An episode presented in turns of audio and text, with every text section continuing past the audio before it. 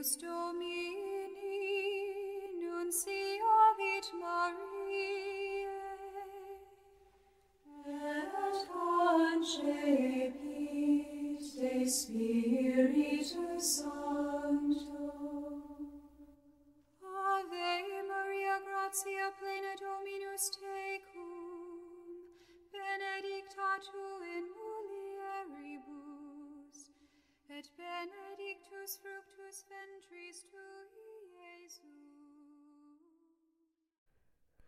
8 de março de 2023, quarta-feira, segunda semana da Quaresma. Evangelho de Mateus, capítulo 20, versículos do 17 ao 28. O Senhor esteja conosco. Ele está no meio de nós. Proclamação do Evangelho de Jesus Cristo segundo Mateus. Glória a vós, Senhor. Naquele tempo, enquanto Jesus subia para Jerusalém, ele tomou os doze discípulos à parte e, durante a caminhada, disse-lhes: Eis que estamos subindo para Jerusalém, e o filho do homem será entregue aos sumos sacerdotes e aos mestres da lei. Eles o condenarão à morte e o entregarão aos pagãos para zombarem dele, para flagelá-lo e crucificá-lo. Mas no terceiro dia ressuscitará. A mãe dos filhos de Zebedeu aproximou-se de Jesus com seus filhos e ajoelhou-se com a intenção de fazer um pedido. Jesus perguntou: Que queres?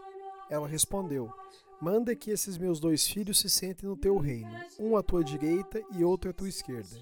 Jesus então respondeu-lhe: Não sabeis o que estáis pedindo.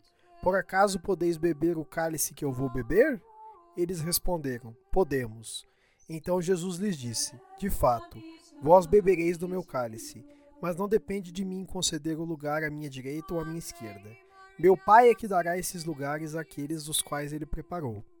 Quando os outros dez discípulos ouviram isso, ficaram irritados contra os dois irmãos. Jesus, porém, chamou-os e disse: Vós sabeis que os chefes das nações têm poder sobre elas e os grandes as oprimem. Entre vós não deverá ser assim. Quem quiser tornar-se grande, torne-se vosso servidor. Quem quiser ser o primeiro, seja vosso servo. Pois o filho do homem não veio para ser servido, mas para servir e dar a sua vida como resgate em favor de muitos. Palavra da salvação. Glória a vós, Senhor. Pelas palavras do Santo Evangelho sejam perdoados os nossos pecados. Amém. Queridos irmãos e irmãs, façamos uma brevíssima reflexão sobre o Evangelho de hoje. O Senhor anuncia a paixão pela qual passará em detalhes, demonstrando que o seu reino implicará em sofrimento.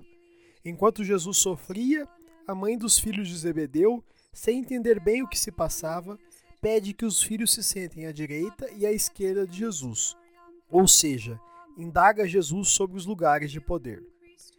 Nesse sentido, Jesus responde que seu reino é um reino de serviço. Jesus é, portanto, um rei diferente, que não veio para ser servido e oprimir, mas veio para servir e libertar. Nós, como cristãos, devemos viver este exemplo, o exemplo do serviço e da doação ao próximo. O evangelho de hoje desperta para nós uma questão: tenho vivido uma vida de serviço ao próximo? Com essa questão no nosso coração e no nosso intelecto, façamos nossa oração. Senhor, fazei-nos assumir o reinado que recebemos pelo batismo, fazendo-nos fiéis servidores de Deus e do próximo. Amém. Fica o convite. Vivamos uma vida de serviço. Louvado seja nosso Senhor Jesus Cristo, para sempre seja louvado. passionem meus et crucem, ad resurrectionis gloriam perduco amor, perium dum Christum Dominum nostrum.